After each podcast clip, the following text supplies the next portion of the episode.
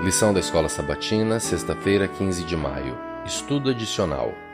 Entretanto, o fato de que Deus revelou sua vontade aos homens por meio de sua palavra não tornou desnecessária a contínua presença e direção do Espírito Santo.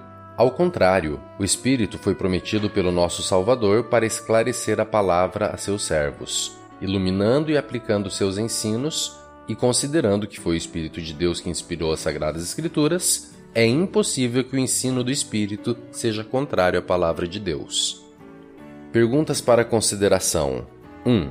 Independentemente de quantas traduções da Bíblia existem em sua língua, o que você pode fazer para aproveitar ao máximo as versões disponíveis?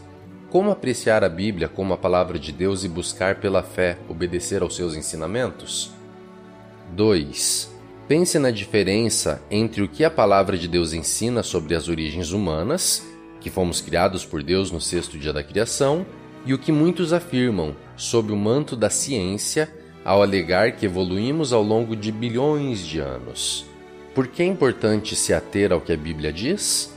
Até que ponto a humanidade pode chegar quando se afasta das declarações claras da palavra de Deus? 3.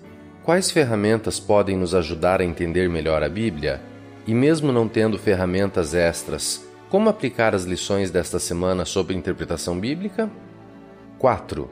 Os filhos de Israel receberam a orientação de que deveriam ensinar aos seus filhos as verdades dadas a eles e recontar as histórias sobre a direção de Deus em sua vida. Além do benefício evidente de transmitir a fé, por que a instrução e a narração de histórias sobre a direção de Deus em nossa vida aumentam a nossa própria fé? Isto é, por que compartilhar a verdade bíblica também é benéfico para nós?